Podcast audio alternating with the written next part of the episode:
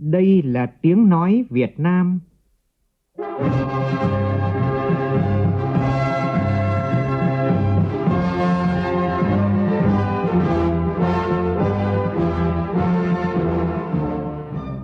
là tiếng nói Việt Nam, phát thanh từ Hà Nội, thủ đô nước Cộng hòa xã hội chủ nghĩa Việt Nam.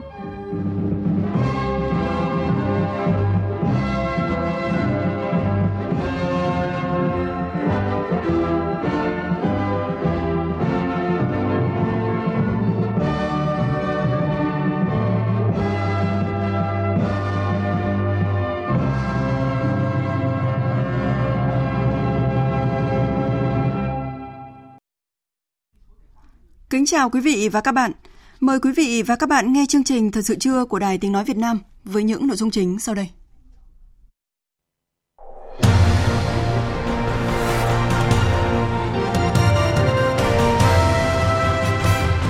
Chủ trì hội nghị phát triển vùng kinh tế trọng điểm Bắc Bộ, Thủ tướng Nguyễn Xuân Phúc đề nghị phải thay đổi tư duy số cộng phát triển trong liên kết các tỉnh, thành phố trong vùng. Hơn 880.000 thí sinh trong cả nước hoàn thành bài thi ngữ văn, môn thi đầu tiên của kỳ thi Trung học phổ thông quốc gia năm nay. Phú Yên khánh thành và đưa vào vận hành nhà máy điện mặt trời Hòa Hội, dự án năng lượng tái tạo lớn nhất tại các tỉnh miền Trung. Việc tàu cá Việt Nam vi phạm vùng biển nước ngoài đang là trở ngại lớn nhất trong việc khắc phục thẻ vàng của Ủy ban châu Âu. Bởi vậy, việc ngăn chặn tiến tới chấm dứt tình trạng này đang là yêu cầu cấp bách đặt ra đối với 28 tỉnh, thành phố ven biển. Trong phần tin thế giới, Tổng thống Mỹ Donald Trump công bố các biện pháp trừng phạt bổ sung đối với Iran. Pháp kêu gọi Nga sớm nối lại đối thoại với Ukraine nhằm thực thi các điều khoản của thỏa thuận Minsk năm 2015 về giải quyết cuộc khủng hoảng ở Biển Đông nước này.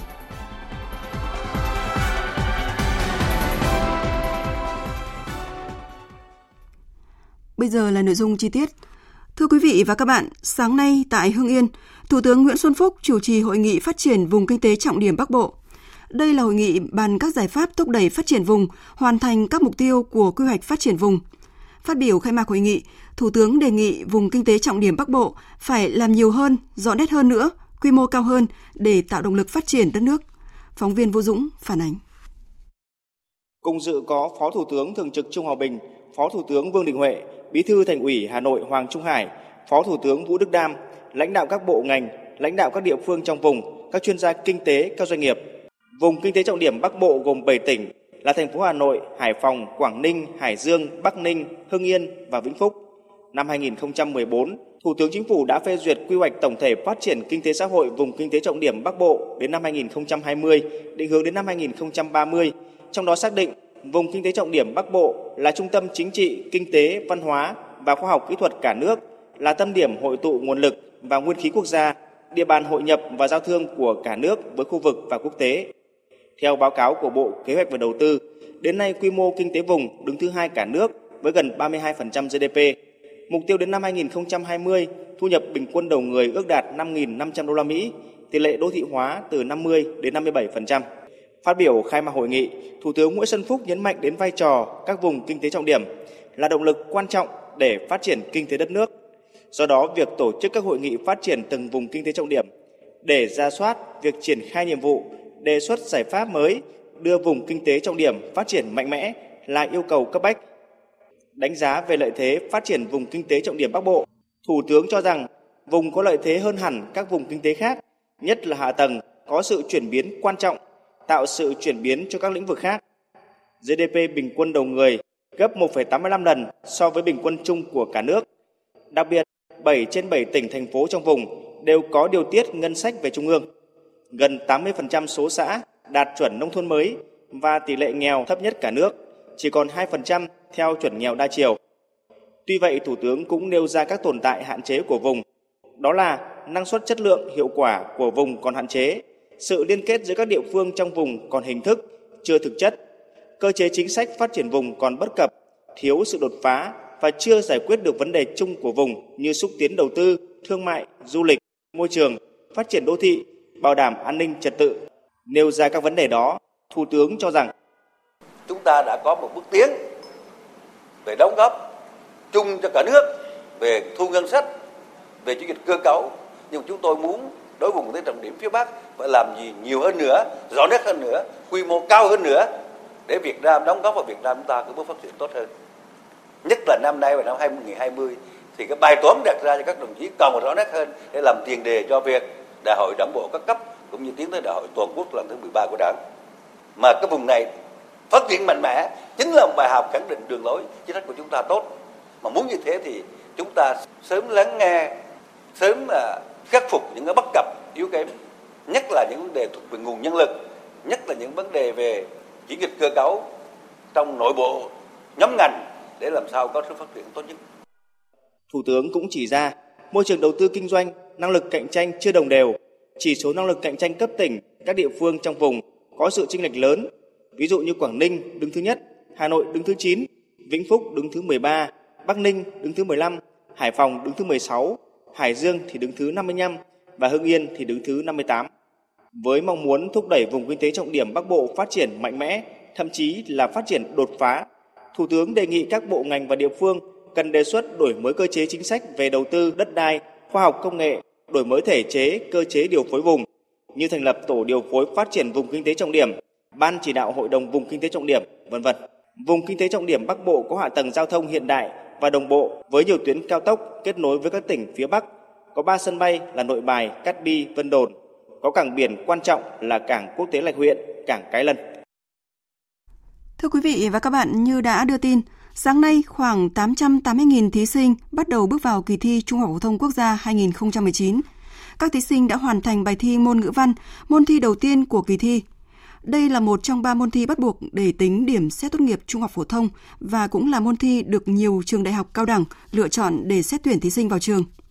Đầu giờ sáng nay, Bộ trưởng Bộ Giáo dục và Đào tạo Phùng Xuân Nhạ đã kiểm tra công tác thi tại điểm thi trường Trung học phổ thông huyện Chư Bờ Ga, tỉnh Đắk Lắk. Tin của phóng viên Đài Tiếng nói Việt Nam thường trú tại Tây Nguyên. Kỳ thi Trung học phổ thông quốc gia năm 2019 tại điểm thi trường Trung học phổ thông huyện Cư Mường A, tỉnh Đắk lắc có 888 thí sinh dự thi, trong đó 305 thí sinh dân tộc thiểu số, 18 thí sinh tự do. Kiểm tra tại đây, Bộ trưởng Phùng Xuân Nhạ đánh giá cao công tác chuẩn bị thi, đảm bảo an ninh trật tự, đồng thời yêu cầu các lực lượng liên quan tiếp tục thực hiện nghiêm chỉnh quy chế thi. Đặc biệt, cần ngăn chặn tuyệt đối tình trạng gian lận, đảm bảo không để xảy ra tình trạng lọt đề thi. Tôi đề nghị là kết thúc mỗi một cái buổi thi thì các đồng chí giám thị là phải kiểm soát toàn bộ phòng thi. Những cái chỗ mà có khả nghi đặt các cái thiết bị thu phát nhanh thì công chí cũng phải kiểm tra và sau đó niêm phòng lại. Để đầu giờ thi tiếp theo mở ra chứ tránh tình trạng mà chúng ta cứ để mở cửa để ai vào được một cái buổi trưa thôi hay là một buổi tối không biết cái gì sẽ xảy ra nhưng mà cái không khí của, của, của phòng thi trường thi cũng phải rất nhẹ nhàng để cái cái kết quả chấm thi nó phản ánh trung thực với cái kết quả làm việc làm bài của các cháu. Kết thúc bài thi môn ngữ văn, nhiều thí sinh cho biết là đề năm nay không quá khó. Trong khi đó, giáo viên nhận định là đề hay nhưng không dễ đạt điểm cao. Phản ánh của nhóm phóng viên Đài Tiếng nói Việt Nam tại thành phố Hồ Chí Minh. Về phần đọc hiểu nói đến trích đoạn bài thơ trước biển của nhà thơ Vũ Quần Phương, nhiều giáo viên dạy văn tại thành phố Hồ Chí Minh đánh giá đây là phần yêu cầu sát thực tiễn, không khiến thí sinh bỡ ngỡ vì nhiều năm nay biển đảo luôn là đề tài thời sự. Cô Nguyễn Thị Kiều Anh, tổ trưởng tổ văn trường Trung học phổ thông Nguyễn Du ở quận 10 đánh giá cái nghị luận văn học cho cái đoạn văn này thì mình cảm nhận được cái đẹp của thiên nhiên đất nước cái giọng văn của hoàng phủ ngọc tường ở trong cái đoạn đầu này nó rất là đẹp cho mấy em nó một cái đoạn văn này để mấy em nó thấy được là tiếng Việt của mình nó đẹp rồi cái cách cảm thụ, cái cách nhìn về thiên nhiên đất nước, về tình yêu của con người với quê hương. Kết thúc một thi, nhiều thí sinh tỏ ra phấn khởi vì đề thi không quá khó. Nguyễn Minh Tâm, học sinh trường Trung học phổ thông Nguyễn Thị Diệu cho biết và đề thi nó cũng là không có quá khó à, nó cũng vừa sức với em à. Đề này nó cũng là trong những cái đề mà trường em mà đã ôn á so với cái đề năm trước thì đề năm nay là cũng à, tương đối mà cũng không quá khó cũng không quá dễ lắm dễ hơn năm ngoái nhiều ạ Cùng với thí sinh cả nước, sáng nay, hơn 74.000 thí sinh tại Hà Nội chính thức bước vào ngày thi đầu tiên của kỳ thi Trung học phổ thông quốc gia năm 2019. Thời tiết thủ đô hôm nay khá mát mẻ, thuận lợi cho thí sinh. Phóng viên Tu Hiền ghi lại những nhận xét của thí sinh về môn thi đầu tiên. Kết thúc thời gian làm bài thi môn đầu tiên, môn ngữ văn, nhiều thí sinh cho biết đề thi vừa sức với học sinh, Phần đọc hiểu ở câu hỏi số 4 yêu cầu học sinh trình bày suy nghĩ về hành trình theo đuổi khát vọng của con người. Đây là câu hỏi mở, học sinh phát huy được tư duy phản biện để bảo vệ ý kiến cá nhân. Phần làm văn tự luận yêu cầu học sinh trình bày cảm nhận về hình tượng sông Hương trong một đoạn trích, từ đó nhận xét cách nhìn mang tính phát hiện về dòng sông của nhà văn Hoàng Phủ Ngọc Tường. Thí sinh Đỗ Đức Anh nhận xét. Bài cũng vật sự không đến mức khó và mọi người có thể làm được tốt.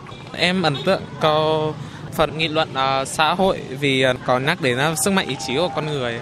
kỳ chữ người rất là quan trọng khi mình vượt qua một thứ gì đó và tất nhiên là à, trong cả kỳ thi này thì cái chuyện cần có ý chí để giữ vững tinh thần thì nó cũng rất là quan trọng. Mà em nghĩ là khá là cân đối, nếu không khó cũng không dễ. Thế em nghĩ là tầm 7 8 điểm. Tại điểm thi tỉnh Hà Giang, địa phương được dư luận cả nước quan tâm sau những sai phạm trong kỳ thi năm ngoái. Sáng nay, Ban chỉ đạo thi đã tổ chức đoàn kiểm tra công tác tổ chức thi tại một số điểm thi. Phóng viên Minh Hường thông tin chi tiết. Ban chỉ đạo thi của tỉnh Hà Giang cũng tổ chức các đoàn đi kiểm tra tại một số điểm thi. Ông Nguyễn Thế Bình, Phó Giám đốc phụ trách Sở Giáo dục và Đào tạo tỉnh Hà Giang cho biết, qua thông tin từ các đoàn kiểm tra và điểm thi báo về, tình hình buổi thi sáng nay diễn ra an toàn nghiêm túc, chưa xảy ra sai sót nào trong khâu tổ chức thi. Toàn tỉnh có 21 thí sinh bỏ thi và một thí sinh đến muộn quá thời gian cho phép. Các cán bộ giáo viên tham gia tổ chức thi của tỉnh đã được thẩm tra hồ sơ qua nhiều bước, được tập huấn quy chế kỹ càng nên chưa xảy ra những sai sót trong coi thi. Qua quá trình kiểm tra nắm bắt tình hình thì các điểm thi ờ, diễn ra bình thường. À, buổi sáng nay thì tất cả các em học sinh mà dự thi thì đều đến rất là sớm, ờ, chuẩn bị tâm thế rất là sẵn sàng để tham dự cái môn thi đầu tiên. Đến thời điểm này thì cũng chưa thấy báo cáo và cũng chưa phát hiện được những bất thường nào phát sinh mới. Những thí sinh mà được bố trí về gần điểm thi tham gia dự thi rất là thuận lợi. Trong chiều nay, Ban chỉ đạo thi của tỉnh Hà Giang tiếp tục tổ chức các đoàn đi kiểm tra tại 20 điểm thi để kịp thời nắm bắt tình hình và hỗ trợ kịp thời các điểm thi khi có tình huống phát sinh. Cũng trong sáng nay, Thứ trưởng Bộ Giáo dục và Đào tạo Nguyễn Hữu Độ, Phó trưởng Ban Thường trực Ban chỉ đạo thi Trung học thông quốc gia 2019 đi kiểm tra công tác coi thi tại Hội đồng thi Sở Giáo dục và Đào tạo tỉnh Hòa Bình. Tin của phóng viên Lê Thu. Ờ, tại cụm thi tỉnh Hòa Bình thì trường Đại học Hà Nội và Học viện Chính sách Phát triển được Bộ Giáo dục và Đào tạo giao nhiệm vụ phối hợp với Sở Giáo dục và Đào tạo tổ chức kỳ thi. Trường Đại học Hà Nội là đơn vị chủ trì công tác uh, chấm thi trắc nghiệm. Sau khi đi kiểm tra công tác coi thi tại phòng thi, công tác an ninh, bảo vệ y tế tại hai điểm thi này thì ờ, Thứ trưởng Nguyễn Hữu Độ đã lưu ý các trưởng điểm thi, cán bộ hội đồng thi tiếp tục tổ chức công tác coi thi đúng quy chế.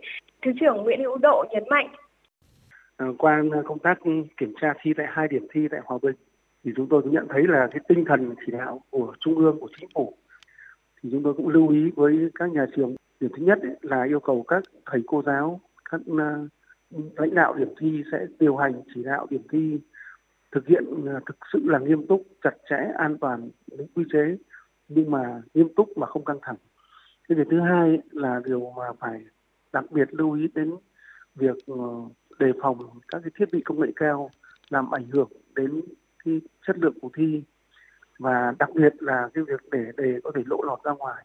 Việc thứ ba là cái quy trình về thực hiện quy chế năm nay là việc bảo quản chặt chẽ đề thi, bài thi và việc trực đêm của các cái cán bộ làm thi ở tại cơ đơn vị Tại vùng lũ Mường Tè, tỉnh Lai Châu, do các thí sinh tham dự kỳ thi đã được bố trí nội trú tại trường từ những ngày trước, nên sáng nay tất cả các thí sinh đã có mặt để dự thi môn ngữ văn. Ông Mai Văn Thạch, Chủ tịch Ủy ban dân huyện Mường Tè cho biết, huyện đã bố trí máy móc trực tại các điểm giao thông sung yếu để hỗ trợ vận chuyển đề thi đến các điểm thi. Bây giờ hiện nay vẫn vẫn phải các máy móc túc trực ở các cái tuyến trường có trường uh, ờ, trung học phổ thông dân tộc nội trú Ca Lăng không để chuẩn bị cho cái lúc mà thi xong thì để vận chuyển bài ra nữa. Điểm đấy có còn điểm ờ, trung tâm huyện thì hiện nay là chưa chưa vấn đề gì lắm. Sau khi mà mà thi xong thì với đang đi khảo sát để cái tính cái việc là đường tạm hay là cầu tạm để cho đi lại đi lại được. Tại Sơn La, theo tin của phóng viên Trấn Long thường trú tại khu vực Tây Bắc, trong sáng nay đã có một thí sinh tại điểm thi trường Trung học phổ thông Tô Hiệu, thành phố Sơn La bị đình chỉ thi do mang điện thoại vào phòng thi. Còn tại khu vực miền Trung, hôm nay thời tiết khá nóng nhưng không ảnh hưởng nhiều đến tâm lý cũng như là sức khỏe của các thí sinh. Kỷ luật phòng thi được siết chặt, cán bộ giám sát thi nghiêm túc, không có thí sinh nào vi phạm quy chế thi.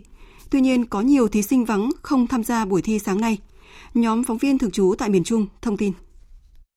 Tại cụm thi số 33 ở thành phố Đà Nẵng, sáng nay 31 thí sinh không dự thi, không có thí sinh vi phạm quy chế thi.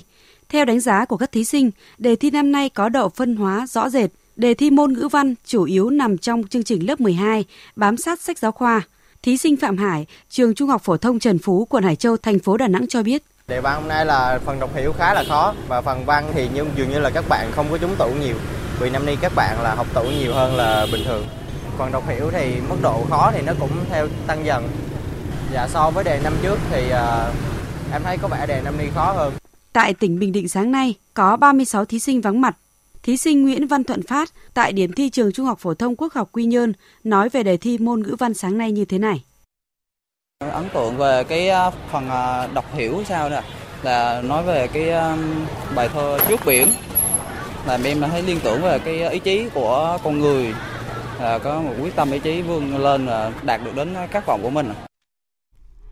Trong chiều nay, các thí sinh sẽ thi môn toán theo hình thức trắc nghiệm với thời gian làm bài 90 phút.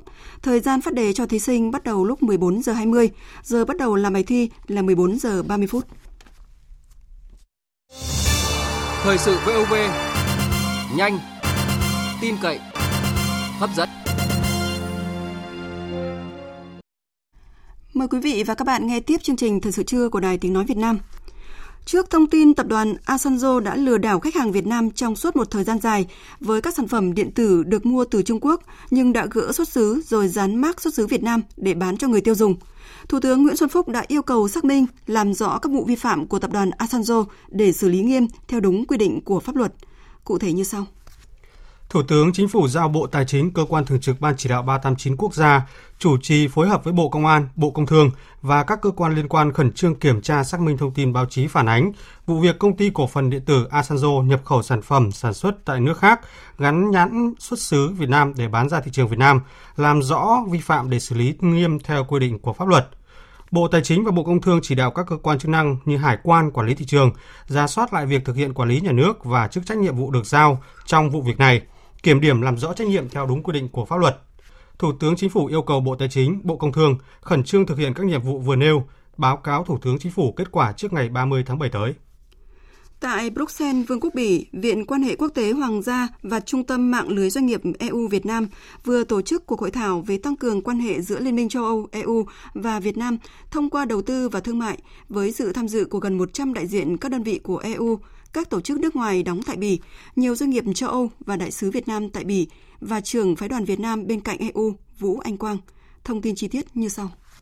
Sự kiện diễn ra đúng thời điểm rất có ý nghĩa trong quan hệ giữa Việt Nam và EU khi cả hai bên đang thúc đẩy việc ký kết Hiệp định Thương mại Tự do Việt Nam-EU EVFTA và Hiệp định Bảo hộ Đầu tư EVIPA, với kỳ vọng các hiệp định sẽ được ký kết vào cuối tháng này. Phát biểu tại hội thảo, các diễn giả nhận định EVFTA và EVIPA sẽ giúp làm sâu sắc hơn mối quan hệ đối tác toàn diện song phương, tăng cường quan hệ thương mại và đầu tư trên cơ sở lợi ích chung nhờ vào cấu trúc kinh tế mang tính bổ sung cao cho nhau. Các cam kết trong hai hiệp định cũng sẽ giúp cải thiện thể chế kinh tế thị trường và môi trường đầu tư với mục đích tạo thuận lợi và đảm bảo an toàn cho các nhà đầu tư đến từ châu Âu. Cũng tại hội thảo này, một số đại diện doanh nghiệp châu Âu làm ăn thành công tại Việt Nam đã trình bày những kinh nghiệm của chính mình về điều hành cũng như đầu tư tại thị trường này và thảo luận về các cơ hội thương mại đầu tư ngày càng phong phú và hấp dẫn với các đối tác châu Âu. Nhiều doanh nghiệp cùng các chuyên gia bày tỏ quan tâm đến các cách thức hiệp định thúc đẩy cải cách kinh tế ở Việt Nam, cách đàm phán kinh doanh với các công ty Việt Nam hay vấn đề bảo vệ dữ liệu khách hàng. Sáng nay tại Hà Nội diễn ra hội nghị bàn tròn kiểm toán nhà nước Ngân hàng Thế giới với các đối tác phát triển năm 2019. Nhiều đại biểu cho rằng việc kiểm toán môi trường là ưu tiên hàng đầu của các quốc gia để phát triển bền vững và góp phần giải quyết vấn đề chung của toàn cầu. Phóng viên Thành Trung đưa tin. Phát biểu tại hội nghị, ông Hồ Đức Phước, Tổng Kiểm toán Nhà nước cho biết, với sự nỗ lực trong suốt 25 năm qua, Kiểm toán Nhà nước Việt Nam ngày càng trưởng thành, lớn mạnh, khẳng định được vai trò, vị thế là một cơ quan kiểm tra tài chính công có uy tín và ngang tầm khu vực. Thời gian tới, Kiểm toán Nhà nước sẽ tập trung hoàn thiện cơ sở pháp lý, phát triển và hoàn thiện hệ thống tổ chức bộ máy, phát triển nguồn nhân lực để nâng cao chất lượng kiểm toán và hội nhập quốc tế. Kiểm toán nhà nước luôn luôn chủ động áp dụng các kiến thức, các kinh nghiệm quốc tế vào điều kiện thực tiễn của Việt Nam nhằm tăng cường năng lực cho đội ngũ kiểm toán viên nhà nước, và hiệu lực, hiệu quả hoạt động của kiểm toán nhà nước trong một số lĩnh vực kiểm toán mới, ưu tiên hiện nay như kiểm toán môi trường, kiểm toán công nghệ thông tin. Tại hội nghị, các đại biểu đến từ các quốc gia châu Âu và các nước trong khu vực Đông Nam Á chia sẻ nhiều kinh nghiệm và tư vấn kỹ thuật từ các cơ quan kiểm toán của các nước. Các chuyên gia kiểm toán của các nước cũng cung cấp nhiều thông tin về kiểm toán môi trường và kiểm toán công nghệ thông tin tại các nước sở tại. Những ý kiến trao đổi, thảo luận của các đại biểu và đối tác phát triển đối với các lĩnh vực ưu tiên của kiểm toán nhà nước trong hội thảo góp phần giúp kiểm toán nhà nước có thêm thông tin để xây dựng chiến lược phát triển trong thời gian tới. Nhà máy điện mặt trời Hòa Hội, dự án năng lượng tái tạo lớn nhất tại các tỉnh miền Trung, đặt tại xã Hòa Hội, huyện Phú Hòa, tỉnh Phú Yên, được công ty cổ phần TTP Phú Yên tổ chức khánh thành và đưa vào vận hành sáng nay. Tin của phóng viên Đình Thiệu, thường trú tại miền Trung. Nhà máy điện mặt trời Hòa Hồi do công ty cổ phần tập đoàn Trường Thành Việt Nam liên doanh với tập đoàn Bigrim Thái Lan đầu tư với tổng vốn gần 5.000 tỷ đồng. Dự án được xây dựng trên diện tích 256 ha, sử dụng công nghệ quang điện với hơn 750.000 tấm pin chuyển đổi trực tiếp ánh sáng mặt trời thành năng lượng điện công suất 256 MW. Sau 7 tháng thi công, nhà máy chính thức được Tập đoàn Điện lực Việt Nam công nhận phát điện thương mại từ ngày 10 tháng 6 vừa qua. Tiếp nối thành công của dự án nhà máy điện mặt trời Hòa Hội, công ty cổ phần TTP Phú Yên sẽ tiếp tục đầu tư xây dựng những dự án năng lượng tái tạo mới tại các tỉnh Ninh Thuận, Bình Thuận, Gia Lai trong năm nay.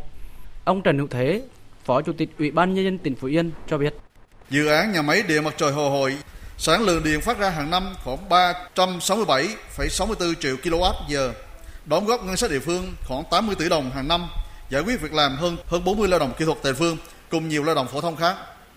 Đây là một dự án lớn nhất của tỉnh Phú Yên từ xưa đến nay và được thi công hoàn thành trong thời gian ngắn nhất. Đây là dự án quan trọng góp phần phát triển kinh tế xã hội của địa phương và bổ sung nguồn điện cho hệ thống điện quốc gia. Về công tác khắc phục hậu quả mưa lũ tại Lai Châu, từ sáng sớm nay, công tác tìm kiếm ba nạn nhân còn mất tích trong đợt lũ kép càn quét cục bộ tại huyện Nậm Nhùn và Mường Tè của tỉnh Lai Châu tiếp tục được triển khai. Tin chi tiết của phóng viên Khắc Kiên, thường trú tại Tây Bắc. Cùng với việc tổ chức khắc phục giao thông, hỗ trợ các hộ dân di chuyển nhà ở đến nơi an toàn, chính quyền địa phương đang huy động tối đa các lực lượng gồm công an, dân quân, biên phòng, phối hợp với người dân tổ chức tìm kiếm ba nạn nhân còn lại. Do trên địa bàn vẫn còn có mưa, nước lũ trên dòng suối Nậm Xì Lường vẫn còn chảy xiết, nên công tác tìm kiếm các nạn nhân được chỉ đạo phải đảm bảo tuyệt đối an toàn cho các lực lượng. Tỉnh Lai Châu cũng đã tổ chức thăm hỏi động viên các gia đình nạn nhân có người thiệt mạng, thực hiện các chính sách hỗ trợ các gia đình nạn nhân theo quy định. Ông Tống Thanh Hải, Phó Chủ tịch Thường trực Ủy ban Nhân dân tỉnh Lai Châu cho biết. Ban chỉ đạo phòng chống lụt bão của tỉnh đã chỉ đạo huy động lực lượng để tìm kiếm những người mất tích tiếp tục cảnh báo cho người dân, đặc biệt là trong cái thời gian mà mưa nhiều thì người dân phải đề phòng và cảnh giác với những cái nơi mà có nguy cơ bị lũ quân trôi. Về cái chính sách thì ban chỉ đạo sẽ thực hiện kịp thời theo đúng cái quy định đến thăm hỏi. Tiếp theo sẽ là một số thông tin về thời tiết qua phần tổng hợp của biên tập viên Xuân Ninh. Thưa quý vị và các bạn, ngày hôm nay các tỉnh Trung Bộ tiếp tục có nắng nóng và nắng nóng gay gắt, có nơi đặc biệt gay gắt với nền nhiệt độ cao nhất phổ biến từ 36 đến 39 độ, có nơi trên 40 độ. Cảnh báo nắng nóng ở các tỉnh Trung Bộ sẽ tiếp tục kéo dài trong nhiều ngày tới. Về tình hình mưa rông ở vùng núi Bắc Bộ, đêm qua ở vùng núi Bắc Bộ đã có mưa rào và rông rải rác, cục bộ có mưa vừa mưa to. Dự báo chiều tối và đêm nay khu vực vùng núi Bắc Bộ sẽ tiếp tục có mưa rào và rông rải rác, cục bộ có nơi mưa vừa mưa to. Trong mưa rông có khả năng xảy ra lốc xét, mưa đá và gió giật mạnh. Cảnh báo nguy cơ cao xảy ra lũ quét, sạt lở đất ở vùng núi, ngập lụt ở vùng trũng, đặc biệt là tại các tỉnh Hà Giang, Tuyên Quang, Thái Nguyên, Cao Bằng, Bắc Cạn, Yên Bái, Lào Cai, Lai Châu và Sơn La. Còn ở Bắc Bộ trong đó có thủ đô Hà Nội, thời tiết hôm nay tương đối dễ chịu, trời nắng nhưng không gay gắt, nhiệt độ không quá 34 độ. Dự báo chiều tối và đêm nay sẽ có mưa rào và rông, nhiệt độ giảm xuống còn khoảng 25 đến 28 độ. Mở đầu phần tin thế giới, chúng tôi chuyển đến quý vị và các bạn thông tin về tình hình Mỹ-Iran. Tổng thống Mỹ Donald Trump vừa công bố các biện pháp trừng phạt bổ sung của Mỹ đối với Iran, trong đó mục tiêu chính là nhằm vào lãnh tụ tối cao của Iran, đại giáo chủ Ali Khamenei. Phóng viên Phạm Huân, thường trú tại Mỹ, thông tin chi tiết. Phát biểu với báo giới sau lễ ký xác lệnh hành pháp, Tổng thống Trump tuyên bố sẽ không để lãnh tụ tối cao Khamenei và các quan chức khác của Iran tiếp cận các công cụ tài chính. Tổng thống Trump đồng thời cho rằng lãnh tụ Khamenei là một trong những người chịu trách nhiệm cuối cùng đối với các hoạt động thù địch của chính quyền Iran. Ông Trump gọi các biện pháp trừng phạt mới là sự phản ứng mạnh mẽ và tương xứng với các hành động khiêu khích ngày càng gia tăng của Iran, bao gồm vụ bắn hạ máy bay do thám không người lái của Mỹ gần không phận Iran và các vụ tấn công tàu chở dầu tại eo biển Hormuz. Chúng tôi sẽ tiếp tục gia tăng sức ép cho đến khi nào Iran từ bỏ các hoạt động nguy hiểm của nước này, bao gồm theo đuổi các loại vũ khí hạt nhân, tăng cường làm giàu urani, phát triển tên lửa đạn đạo, tham gia và tiếp tay cho chủ nghĩa khủng bố, kích động các cuộc xung đột ở nước ngoài, tiến hành những hành động thù địch trực tiếp chống lại Mỹ và các nước đồng minh. Không lâu sau khi Tổng thống Trump ký xác lệnh hành pháp, Bộ trưởng Tài chính Steven Mnuchin đã tổ chức buổi họp báo ngắn làm rõ một số nội dung của các biện pháp trừng phạt mới. Theo đó, các biện pháp trừng phạt mới của Mỹ sẽ áp dụng đối với lãnh tụ Khamenei và văn phòng của ông. Tướng Ali Reza Tangsiri, chỉ huy hải quân thuộc lực lượng viện binh cách mạng Iran do đe dọa đóng cửa eo biển Hormuz. Đây là hai cá nhân liên quan đến vụ bắn hạ máy bay không người lái của Mỹ. Danh sách trừng phạt của Mỹ cũng bao gồm năm lãnh đạo cấp vùng thuộc hải quân Iran. Bộ trưởng Tài chính Steven Mnuchin cũng cho biết chính quyền Tổng thống Trump cũng sẽ đưa Ngoại trưởng Iran Javad Zarif vào danh sách trừng phạt vào cuối tuần này. Ông Mnuchin đồng thời thừa nhận Mỹ không tham vấn các đồng minh về chi tiết các biện pháp đã được lên kế hoạch. Trong khi đó, Iran đe dọa sẽ tiếp tục bắn hạ các máy bay không người lái của Mỹ nếu các máy bay này vi phạm không phận quốc gia của nước này. Ngay sau khi Mỹ áp đặt lệnh trừng phạt mới, Iran cho rằng đó là sự thiếu tôn trọng và không chấp nhận đối thoại khi bị đe dọa. Trong khi đó, sau cuộc họp kín diễn ra vào đêm qua theo giờ Việt Nam, Hội đồng Bảo an Liên Hợp Quốc đã ra tuyên bố lên án các vụ tấn công nhằm vào tàu chở dầu trên vịnh trên vịnh Pexic, đồng thời hối thúc tất cả các bên kiềm chế tối đa và thực hiện những bước đi cần thiết nhằm giảm leo thang căng thẳng. Tuyên bố nhấn mạnh đây là một sự vi phạm các quy tắc quốc tế về tự do hàng hải và giao thông hàng hải, đe dọa hòa bình và an ninh quốc tế. Các nước thành viên Hội đồng Bảo an Liên Hợp Quốc cũng hối thúc tất cả các bên giải quyết căng thẳng một cách hòa bình và thông qua đối thoại.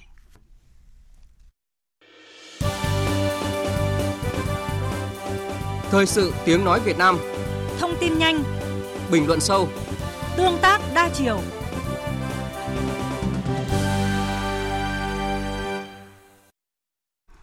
Thưa quý vị và các bạn, trong chương trình Thời sự 12 giờ trưa qua, Đài Tiếng Nói Việt Nam đã phát bài 1 trong loạt bài Phát triển nghề cá bền vững, có trách nhiệm của nhóm phóng viên cơ quan thường trú tại miền Trung, nêu những khó khăn mà ngành thủy sản Việt Nam gặp phải khi Ủy ban châu Âu EU cảnh báo thẻ vàng đối với hoạt động khai thác hải sản bất hợp pháp, không khai báo và không rõ nguồn gốc.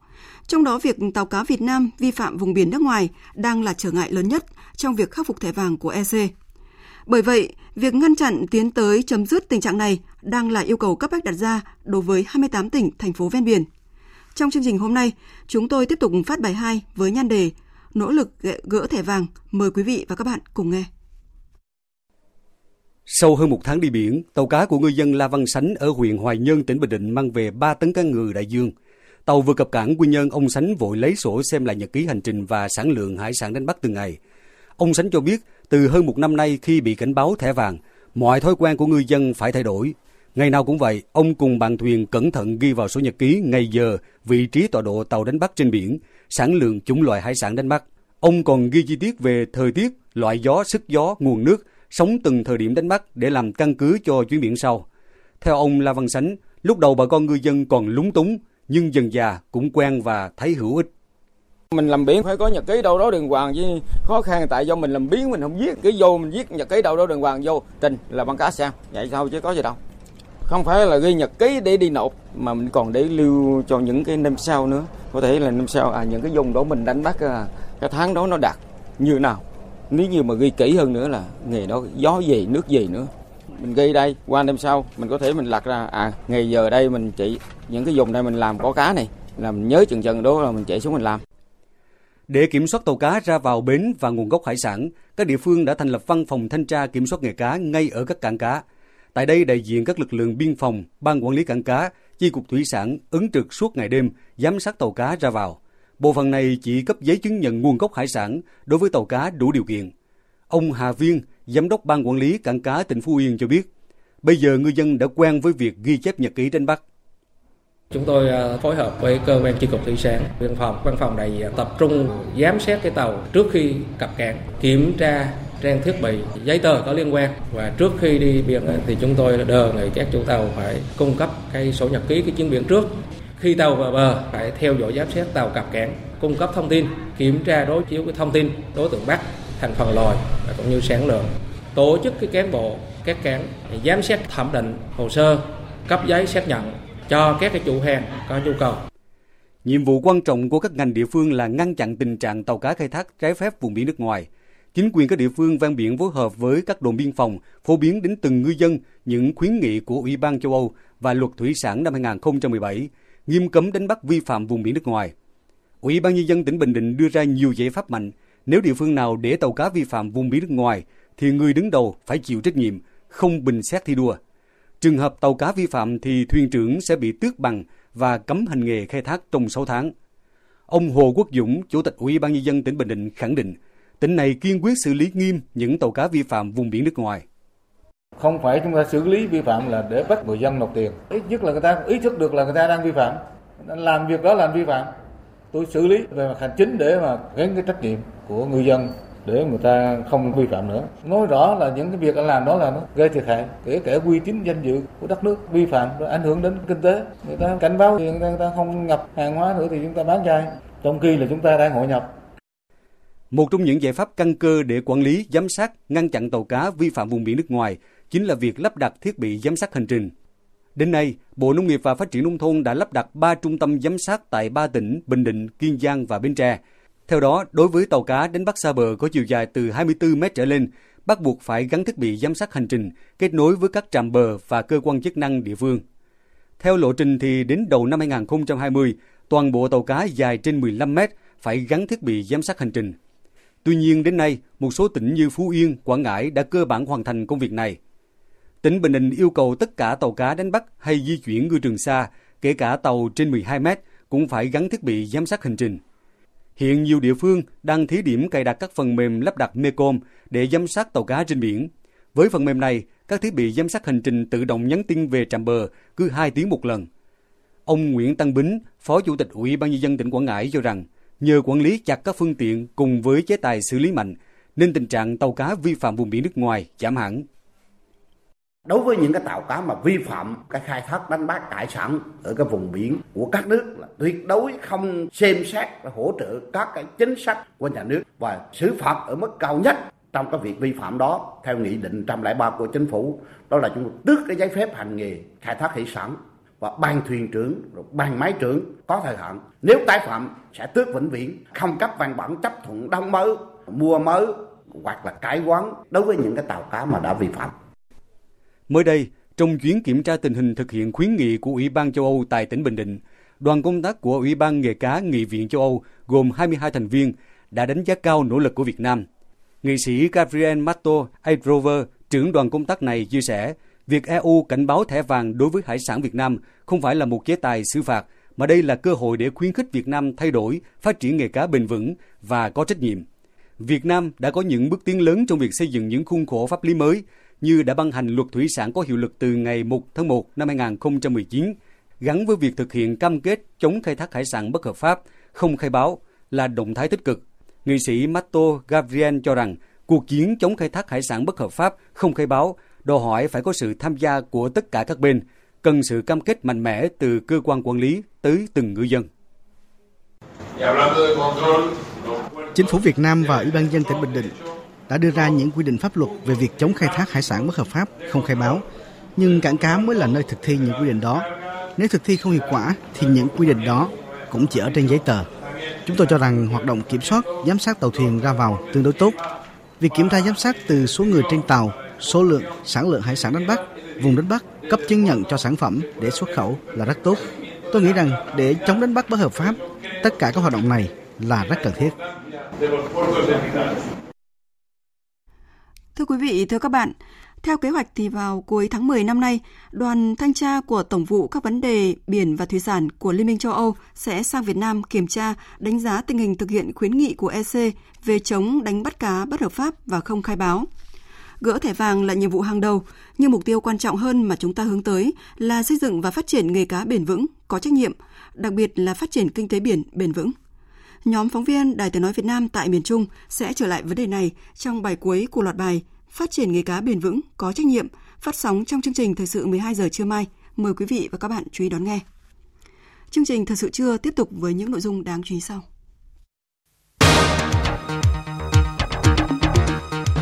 Nâng cao vai trò của Ủy ban Mặt trận Tổ quốc Việt Nam và các tổ chức thành viên trong ngăn chặn bạo lực bạo hành trẻ em. Tòa án nhân dân thành phố Hồ Chí Minh quyết định trả hồ sơ điều tra bổ sung vụ án ông Nguyễn Hữu Linh. Pháp kêu gọi Nga sớm nối lại đối thoại với Ukraine nhằm thực thi các điều khoản của thỏa thuận Minsk năm 2015.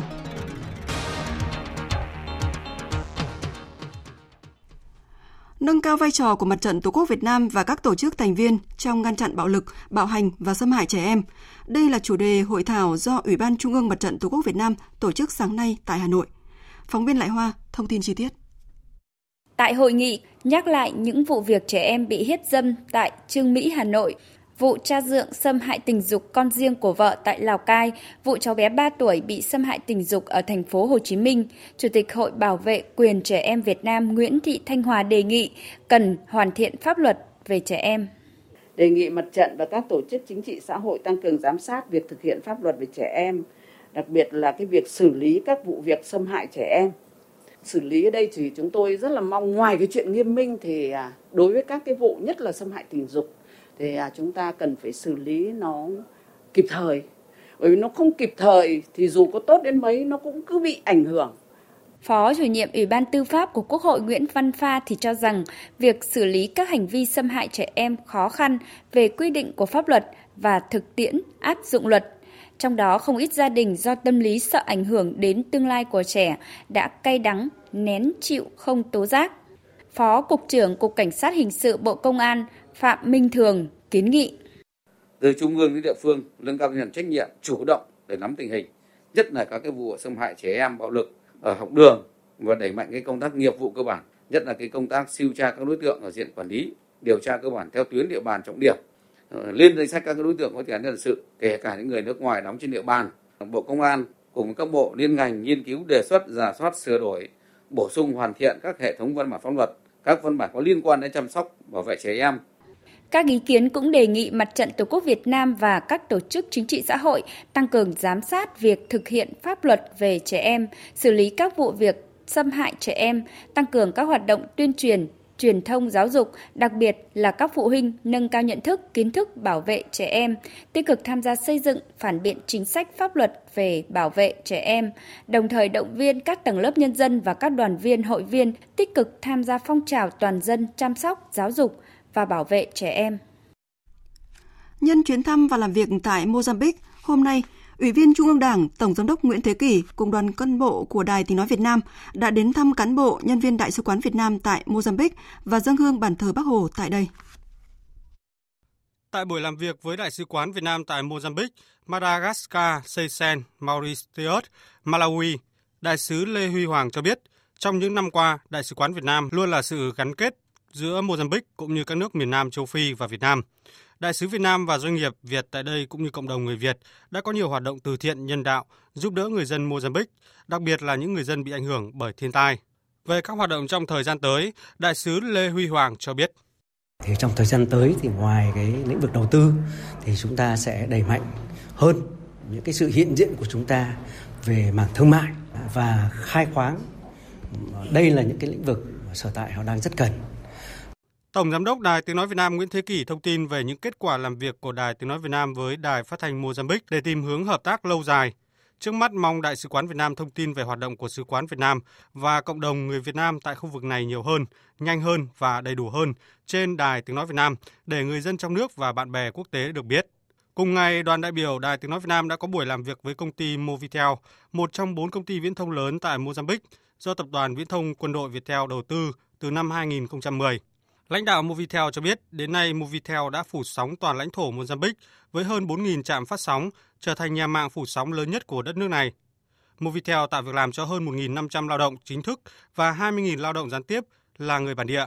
Phó Giám đốc Movitel Nguyễn Ngọc Nam cho biết. Ba lần mở thầu đây à, 2 năm là 2017, 2019 rồi bọn mình đều thầu trúng thầu. Và mỗi một gói thầu nữa 6-7 triệu và họ hoàn toàn tin tưởng vì mình uh, Movitel triển khai những cái hoạt động đó rất là có uy tín và chắc chắn những cái dự án như thế của chính phủ thì bọn mình sẽ là là được uh, tin cậy hơn cả so với các nhà máy. Nhân chuyến thăm Mozambique, đoàn đã đến thăm đại lộ Hồ Chí Minh, một trong những đại lộ lớn nhất giữa thủ đô Maputo.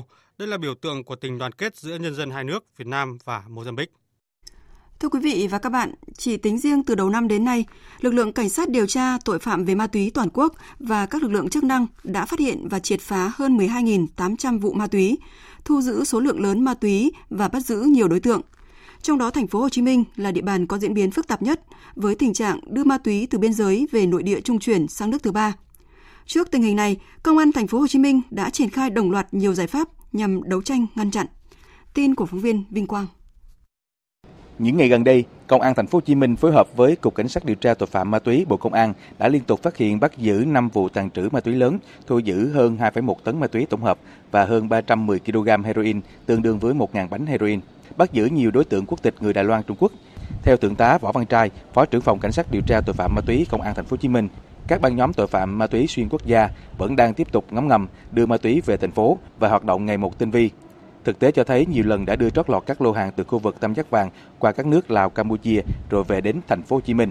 Trước tình hình này, ngoài việc tăng cường nhiều giải pháp, bên cạnh công tác nắm tình hình, rà soát các kho bãi, Công an thành phố Hồ Chí Minh cũng đã triển khai nhiều phương án cùng Bộ Công an phối hợp với các nước bạn tiến hành triệt phá các đường dây ma túy từ bên ngoài lãnh thổ. Trong thời gian sắp tới, một cái phương án nữa là chủ động nữa là tuyên truyền cho người dân và cơ quan nhà nước nhận biết những dấu hiệu nghi vấn để kịp thời báo cho cơ quan công an như à, hoạt động kinh doanh nhưng mà kín tiếng có kho bãi nhưng hoạt động kinh doanh cầm chừng. Có người nước ngoài tham gia nhất là một số người có quốc tịch là Trung Quốc châu Phi. Và có hoạt động dụ dỗ lôi kéo người khác à, đi du lịch cầm đồ dùng để qua các cửa khẩu rồi đó. Nhận và gửi quà các loại quà biếu qua các cái cửa khẩu. Cũng tại thành phố Hồ Chí Minh, theo tin của phóng viên Hà Khánh, sáng nay Tòa án Nhân dân quận 4 đã quyết định trả hồ sơ điều tra bổ sung vụ án ông Nguyễn Hữu Linh, 61 tuổi, cựu Phó Viện trưởng Viện Kiểm sát Nhân dân thành phố Đà Nẵng, bị cáo buộc tội dâm ô người dưới 16 tuổi. Phiên tòa được xử kín theo đề nghị của gia đình bị hại.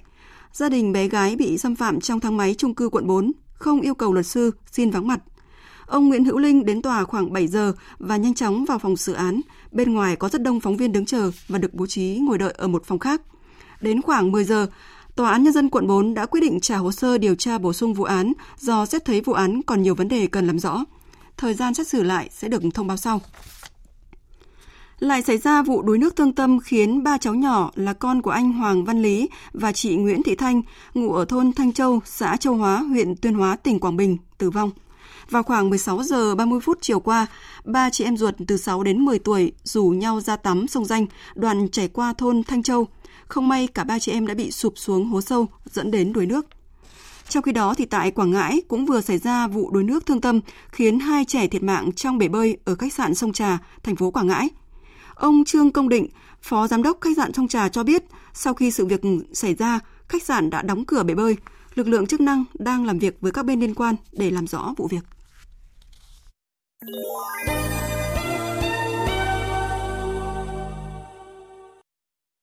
Mời quý vị và các bạn nghe tiếp chương trình Thời sự trưa với một số thông tin quốc tế. Chính phủ Nhật Bản và chính quyền thành phố Osaka đang tăng cường công tác an ninh cho hội nghị thượng đỉnh G20 dự kiến diễn ra vào cuối tuần này. Đây là sự kiện quốc tế quan trọng có sự tham dự của các nhà lãnh đạo 20 nền kinh tế lớn nhất thế giới và 8 quốc gia khách mời cùng đại diện của nhiều tổ chức quốc tế. 32.000 cảnh sát đã được huy động để đảm bảo an toàn tuyệt đối cho hội nghị. Cũng liên quan đến hội nghị này, quan chức cấp cao phụ trách thương mại của Mỹ và Trung Quốc đã có cuộc điện đàm nhằm giải quyết căng thẳng thương mại giữa hai nước. Cuộc điện đàm diễn ra chỉ vài ngày trước thềm cuộc gặp giữa Chủ tịch Trung Quốc Tập Cận Bình và Tổng thống Mỹ Donald Trump, dự kiến diễn ra vào cuối tuần này tại Osaka, Nhật Bản. Biên tập viên Hồng Nhung thông tin chi tiết. Hãng tin Tân Hoa Xã dẫn lời giới chức ngoại giao Trung Quốc cho biết, Phó Thủ tướng Trung Quốc Lưu Hạc trưởng đoàn đàm phán thương mại Trung Quốc đã có cuộc điện đàm với cả đại diện thương mại Mỹ Robert Lighthizer và Bộ trưởng Tài chính Mỹ Steven Mnuchin để trao đổi quan điểm về các vấn đề kinh tế và thương mại. Cuộc điện đàm diễn ra theo yêu cầu của phía Mỹ. Hai bên nhất trí sẽ tiếp tục duy trì các cuộc tiếp xúc nhằm giải quyết bất đồng thương mại, song không cho biết nội dung cụ thể điện đàm. Tuy nhiên, trước đó tại cuộc họp báo diễn ra cùng ngày, giới chức Trung Quốc đã nhấn mạnh rằng họ sẽ tìm kiếm lập trường chung chống lại chủ nghĩa bảo hộ tại hội nghị thượng đỉnh các nền kinh tế phát triển và mới nổi G20 tại Nhật Bản. Trong khi Thứ trưởng Thương mại Trung Quốc Vương Thủ Văn kêu gọi Trung Quốc và Mỹ cần thỏa hiệp. Theo ông Vương Thủ Văn, bất cứ cuộc đàm phán nào giữa Mỹ và Trung Quốc đều cần dựa trên nền tảng lợi ích song phương, bình đẳng và tôn trọng nhau, tuân thủ các quy định của Tổ chức Thương mại Thế giới. Tôn trọng nhau có nghĩa là bên này cần phải tôn trọng chủ quyền của bên kia. Lợi ích bình đẳng và cùng có lợi có nghĩa là các cuộc tham vấn phải diễn ra trên cơ sở bình đẳng. Thỏa thuận đạt được phải có lợi cho cả hai bên. Đáp ứng yêu cầu của mỗi bên có nghĩa là hai bên phải thỏa hiệp và nhượng bộ, chứ không phải chỉ thực hiện từ một phía. Một quốc gia duy trì các hoạt động đơn phương và chủ nghĩa bảo hộ, lạm dụng các biện pháp khắc phục thương mại và chủ nghĩa an ninh quốc gia ngoại lệ để áp đặt thuế quan đối với các đối tác thương mại sẽ chỉ đe dọa tới hoạt động đầu tư thương mại và tăng trưởng kinh tế toàn cầu. Dự kiến cuộc gặp sẽ diễn ra vào ngày thứ hai của hội nghị G20, tức ngày 29 tháng 7 tới. Trong một diễn biến khác, Tổng thống Brazil Bolsonaro sẽ gặp Chủ tịch Trung Quốc Tập Cận Bình lần đầu tiên bên lề hội nghị nhóm 20 nền kinh tế phát triển và mới nổi G20 tại Nhật Bản trong tuần này. Ông Bolsonaro trước đó đã từng chỉ trích Trung Quốc tìm cách chiếm hữu lĩnh vực kinh tế chủ đạo của Brazil. Ông Bolsonaro sẽ có cuộc gặp kéo dài 40 phút với Chủ tịch Trung Quốc Tập Cận Bình sáng ngày 28 tháng 6 trước khi hội nghị G20 khai mạc tại Osaka, Nhật Bản. Nội dung của cặp dự kiến sẽ bao gồm thời điểm Tổng thống Brazil Bolsonaro có thể thăm Trung Quốc vào cuối năm nay, trước khi Chủ tịch Tập Cận Bình sang Brazil vào tháng 11 để tham dự hội nghị thượng đỉnh nhóm các nền kinh tế mới nổi hàng đầu thế giới. Tổng thống Bolsonaro đã giảm nhẹ quan điểm đối với Trung Quốc, đối tác thương mại lớn nhất của Brazil kể từ khi nhậm chức hồi tháng 1 vừa qua. Ông Bolsonaro từng liên tục chỉ trích Trung Quốc, cho rằng Bắc Kinh không được phép sở hữu đất đai Brazil và kiểm soát các ngành công nghiệp chính của nước này. Chuyển sang các thông tin khác, luật sư bà Mạnh Vãn Chu vừa đã gửi thư cho Bộ trưởng Tư pháp Canada yêu cầu gỡ bỏ trình tự dẫn độ đối với bà. Phóng viên Đài tiếng nói Việt Nam thường trú tại Bắc Kinh, Trung Quốc đưa tin. Theo luật sư của bà Mạnh Vãn Chu, việc Mỹ yêu cầu dẫn độ bà Mạnh xuất phát từ động cơ chính trị, không phải là từ lý do chấp pháp. Trong thư, luật sư của bà Mạnh cũng cho rằng, mặc dù Mỹ yêu cầu dẫn độ, tuy nhiên các hành vi của bà Mạnh Vãn Chu không cấu thành tội phạm tại Canada, do đó trình tự dẫn độ này là vô giá trị và việc chấm dứt trình tự phù hợp với lợi ích của Canada. Hiện Văn phòng Bộ trưởng Tư pháp Canada vẫn chưa có phản hồi về động thái trên. Dự kiến bà Mạnh Vãn Chu sẽ tham gia phiên điều trần dẫn độ tại tòa British Columbia của Canada vào tháng 1 năm 2020. Bà Mạnh Vãn Chu, giám đốc tài chính của tập đoàn Huawei bị Canada bắt giữ hôm 1 tháng 12 năm 2018 theo yêu cầu của Mỹ với các cáo buộc rửa tiền và vi phạm lệnh trừng phạt Iran. Hiện tại, bà Mạnh Vãn Chu vẫn đang được tại ngoại ở thành phố Vancouver của Canada sau khi nộp khoản tiền bảo lãnh 7,5 triệu đô la kèm theo cam kết tuân thủ các biện pháp kiểm soát khác. Vụ bắt giữ bà Mạnh đã khiến quan hệ Trung Quốc-Canada căng thẳng trong thời gian qua khi Trung Quốc nhiều lần yêu cầu chính phủ Canada phải thả ngay bà Mạnh. Ngoài ra, sau khi Canada bắt giữ bà Mạnh, Trung Quốc cũng bắt giữ hai công dân Canada với cáo buộc tiến hành các hoạt động gián điệp. Bộ trưởng Quốc phòng Mexico đã điều gần 15.000 binh lính tới biên giới phía Bắc với Mỹ nhằm tăng cường an ninh biên giới. Đây được coi là một phần của thỏa thuận nhằm tránh việc Mỹ đánh thuế đối với hàng hóa nhập khẩu của Mexico. Bộ trưởng Quốc phòng Mexico Luis Crescencio Sandoval ngày 24 tháng 6 thông báo gần 15.000 binh lính thuộc lực lượng vệ binh quốc gia và các đơn vị quân sự đã được điều tới biên giới phía Bắc với Mỹ. Theo Bộ trưởng Sandoval, các lực lượng Mexico đang tiến hành bắt giữ những người di cư tìm cách vượt biên trái phép vào Mỹ. Tổng thống Mỹ Donald Trump trước đó đã dọa sẽ đánh thuế đối với hàng hóa nhập khẩu từ Mexico nếu nước này không tiến hành các bước tăng cường an ninh biên giới. Theo thỏa thuận với Mỹ, Mexico có 45 ngày để tăng cường an ninh biên giới. Về quan hệ giữa Nga và Ukraine, Thủ tướng Pháp Edouard Philippe vừa kêu gọi các nhà lãnh đạo Nga nắm bắt cơ hội hợp tác với chính quyền mới tại Ukraine nhằm thực thi các điều khoản của thỏa thuận Minsk năm 2015 về giải quyết cuộc khủng hoảng ở miền đông Ukraine. Phóng viên Quang Dũng, thường trú Đài tiếng nói Việt Nam tại Pháp đưa tin. Chiều ngày 24 tháng 6, Thủ tướng Pháp Edouard Philippe đã tiếp đón Thủ tướng Nga Dmitry Medvedev tại thành phố cảng Le Havre ở miền Tây của Pháp. Đây là cuộc gặp đầu tiên của ông Philippe với người đồng cấp phía Nga kể từ khi lên làm Thủ tướng Pháp cách đây 2 năm. Nội dung chính trong các cuộc làm việc giữa ông Philippe và Thủ tướng Nga Medvedev là về tăng cường quan hệ thương mại, trao đổi văn hóa giữa Pháp và Nga cũng như về một số chủ đề quốc tế lớn trong khu vực. Đề cập đến tình hình tại Ukraine, Thủ tướng Pháp kêu gọi các nhà lãnh đạo Nga sớm thiết lập các kênh đối thoại với chính quyền mới được bầu tại Ukraine của Tổng thống Volodymyr Zelensky để khởi động lại việc thực thi các điều khoản của thỏa thuận Minsk năm 2015. C'est vrai, euh, s'agissant d'Ukraine, trong vấn đề Ukraine, chúng tôi nghĩ rằng việc Ukraine có một tổng thống mới là một cơ hội cần nắm bắt. Đó là trách nhiệm mà phía Nga và Ukraine phải thực hiện.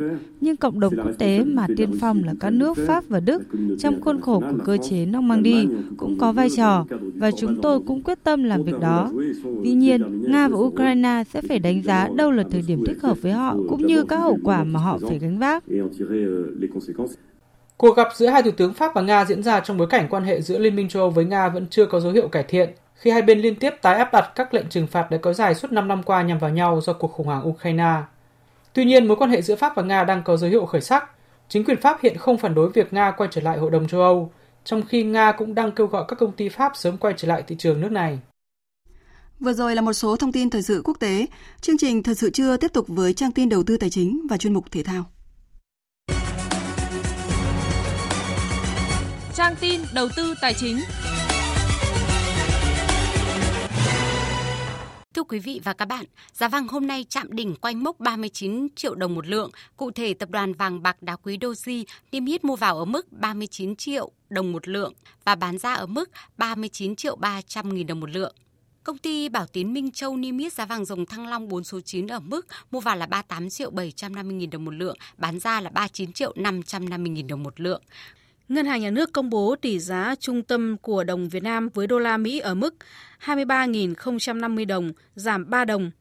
Đa số các ngân hàng thương mại niêm yết không đổi so với phiên liền trước, phổ biến ở mức 23.240 đồng mua vào và 23.360 đồng bán ra.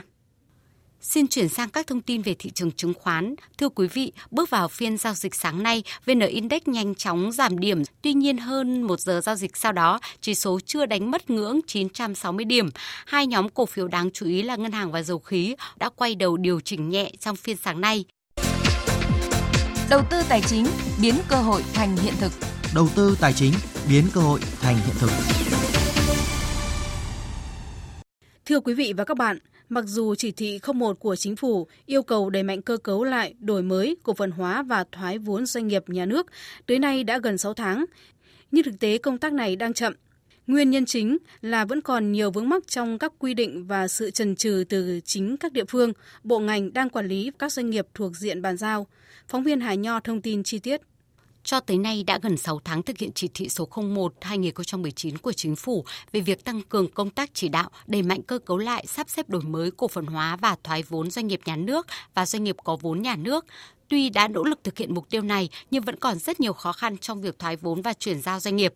Thực tế vẫn còn trường hợp một tiền gà, ba tiền thóc, đó là chi phí cho các thủ tục thoái vốn hay giải thể phá sản nhiều hơn giá trị bán vốn tại doanh nghiệp. Đối với một số doanh nghiệp trong diện phải chuyển giao về SCAC thì chính các địa phương bộ ngành còn nấn ná, chưa muốn bàn giao, mặc dù SCAC đã có công văn yêu cầu.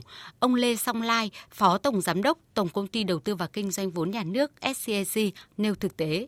Trong các công văn mà chúng tôi nhận được từ các tỉnh, thì phần lớn các tỉnh thừa nhận, thứ nhất là đối chiếu kế hoạch 1232 chúng tôi chưa hoàn thành thoái vốn.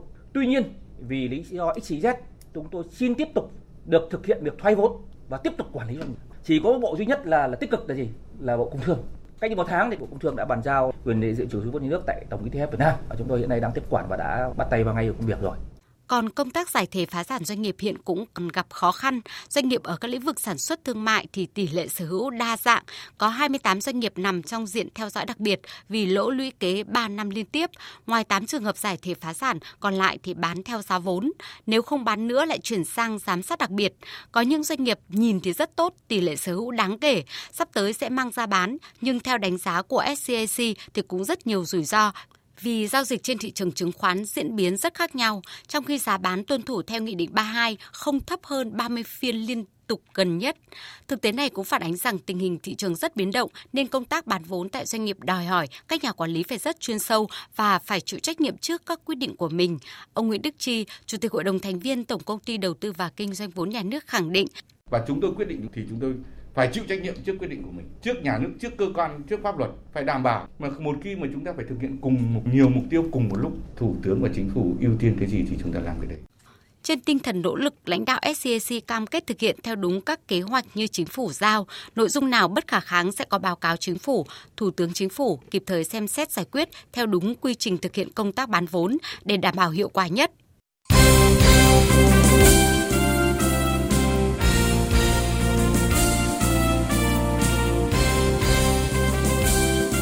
Thưa quý vị và các bạn, chỉ nửa năm sau khi được bầu giữ chức Phó Chủ tịch Tài chính vận động tài trợ của Liên đoàn bóng đá Việt Nam, ông Cấn Văn Nghĩa bất ngờ xin từ chức.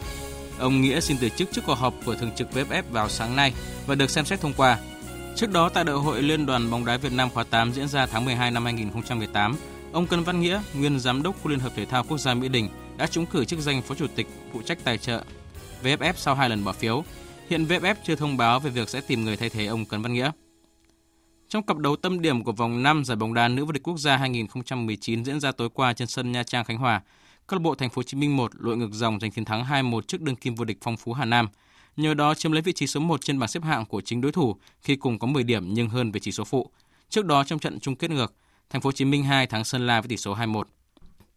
Chuẩn bị cho giải bóng chuyền nữ U23 châu Á diễn ra vào giữa tháng 7 và SEA Games 2019 vào cuối năm, đội tuyển bóng chuyền U23 Việt Nam dự giải giao hữu cúp hòa bình diễn ra tại Indonesia cùng 3 đội bóng gồm U23 Indonesia, câu lạc bộ 425 Cộng hòa Dân chủ Nhân dân Triều Tiên và câu lạc bộ Suwon của Hàn Quốc. Trong ngày ra quân, U23 Việt Nam đánh bại câu lạc bộ 425 sau 3 sắc trắng. Tiếp đà hưng phấn, hôm qua các học trò của huấn luyện viên Nguyễn Tuấn Kiệt đã đánh bại câu lạc bộ Suwon với tỷ số 3-0 và điểm số các set lần lượt là 25-20, 25-15 và 25-12. Có được lợi thế sau hai trận thắng với tỷ số áp đảo, U23 Việt Nam sẽ vô địch nếu có thêm một sức trận thắng khi gặp đội chủ nhà U23 Indonesia vào 15 giờ chiều nay. Từ ngày 5 đến 14 tháng 7 tại Cần Thơ sẽ diễn ra giải vô địch môn điền kinh và bơi lội người khuyết tật toàn quốc lần thứ 20. Dự kiến có khoảng 30 đơn vị tham gia với khoảng 800 vận động viên đến từ các tỉnh, thành phố trên cả nước. Thông qua kết quả thi đấu, các vận động viên có thành tích tốt sẽ được tuyển chọn chuẩn bị lực lượng tham dự Đại hội thể thao người khuyết tật Đông Nam Á lần thứ 10 tại Philippines năm 2019 và các giải thể thao người khuyết tật quốc tế. Các cặp đấu tứ kết Copa America 2019 đã được xác định sau khi loạt trận cuối bảng C khép lại vào dạng sáng nay. Trận đấu giữa Nhật Bản và Ecuador diễn ra vô cùng hấp dẫn bởi cả hai đội đều quyết thắng để giành vé đi tiếp. Đại diện của châu Á nhập cuộc chủ động và sớm có được bàn thắng 10 tỷ số ở phút thứ 15 của trận đấu, thế nhưng các chiến binh Samurai không thể duy trì được lợi thế và bị gỡ hòa ở phút 35. Trong khoảng thời gian còn lại, dù hai đội thi đấu đầy cố gắng nhưng đã không có bàn thắng nào được ghi. Tỷ số hòa một đều đã khiến Nhật và Ecuador cùng bị loại, đồng thời mang về vé vớt cho Paraguay. Dù chỉ có 2 điểm và hiệu số âm 1, nhưng Paraguay vẫn là một trong hai đội thứ ba có thành tích tốt nhất. Đi tiếp với thành tích kém nhất tại vòng bảng, Paraguay phải đụng độ Brazil ngay tại vòng tứ kết. Cũng tại lượt trận cuối bảng C, Uruguay có chiến thắng 1-0 trước Chile để giành ngôi đầu bảng. Với chiến thắng này, Uruguay chỉ phải gặp đội bóng dưới cơ là Peru tại tứ kết. Để thua Uruguay và bị đẩy xuống vị trí thứ nhì bảng C, Chile sẽ phải gặp Colombia. Cặp đấu còn lại tại tứ kết sẽ được xác định là Argentina gặp Venezuela. Còn tại loạt trận cuối vòng 1/8 World Cup nữ 2019 đang diễn ra tại Pháp cũng đã xác định được hai đội bóng còn lại giành quyền vào tứ kết. Ở cuộc đối đầu giữa Mỹ và Tây Ban Nha, nếu pha lập công của Hexomo xuất phát từ tình huống sai lầm nơi hàng tuyển thủ Mỹ ở phút thứ 9 giúp Tây Ban Nha săn bằng tỷ số một đều, thì cú đúp từ những quả phạt penalty của đội trưởng Rapipon lần lượt giúp tuyển Mỹ mở tỷ số và ấn định kết quả chung thuộc 2-1. Với chiến thắng này, Mỹ sẽ chạm trán chủ nhà Pháp ở tứ kết và đây được xem là trận chung kết sớm của World Cup nữ kỳ này. Trận đấu diễn ra muộn nhất ở vòng 16 đội giữa Thụy Điển và Canada có kết quả 1-0 nghiêng về Thụy Điển. Bàn thắng duy nhất của trận đấu được ghi do công của nữ tuyển thủ Black Jesus ở phút 55. Với kết quả này, các cô gái Thụy Điển sẽ chạm trán Đức tại vòng tứ kết. Dự báo thời tiết Phía Tây Bắc Bộ nhiều mây có mưa rào và rông vài nơi, riêng chiều tối và đêm có mưa rào và rông rải rác, cục bộ có nơi mưa vừa mưa to gió nhẹ. Trong cơn rông có khả năng xảy ra lốc xét mưa đá và gió giật mạnh, nhiệt độ từ 25 đến 34 độ. Phía Đông Bắc Bộ và Thanh Hóa có mưa rào và rông vài nơi, trong cơn rông có khả năng xảy ra lốc xét, mưa đá và gió giật mạnh, nhiệt độ từ 26 đến 34 độ. Các tỉnh từ Nghệ An đến Thừa Thiên Huế, chiều nắng nóng và nắng nóng gai gắt, có nơi đặc biệt gai gắt, Chiều tối và đêm có mưa rào và rông vài nơi, trong cơn rông có khả năng xảy ra lốc xét và gió giật mạnh, nhiệt độ từ 27 đến 39 độ. Các tỉnh ven biển từ Đà Nẵng đến Bình Thuận, chiều nắng nóng, phía Bắc có nắng nóng gai gắt, có nơi đặc biệt gai gắt. Chiều tối và đêm có mưa rào và rông vài nơi, trong cơn rông có khả năng xảy ra lốc xét và gió giật mạnh, nhiệt độ từ 26 đến 39 độ. Tây Nguyên có mưa rào và rông vài nơi, trong cơn rông có khả năng xảy ra lốc xét và gió giật mạnh, nhiệt độ từ 21 đến 34 độ. Nam Bộ có mưa rào và rông vài nơi, trong cơn rông có khả năng xảy ra lốc xét và gió giật mạnh, nhiệt độ từ 25 đến 34 độ. Khu vực Hà Nội, chiều tối và đêm có mưa rào và rông vài nơi, trong cơn rông có khả năng xảy ra lốc xét và gió giật mạnh, nhiệt độ từ 26 đến 34 độ. Dự báo thời tiết biển, vịnh Bắc Bộ có mưa rào và rông vài nơi, tầm nhìn xa trên 10 km, vùng biển từ Quảng Trị đến Quảng Ngãi, vùng biển từ Bình Định đến Ninh Thuận không mưa, tầm nhìn xa trên 10 km.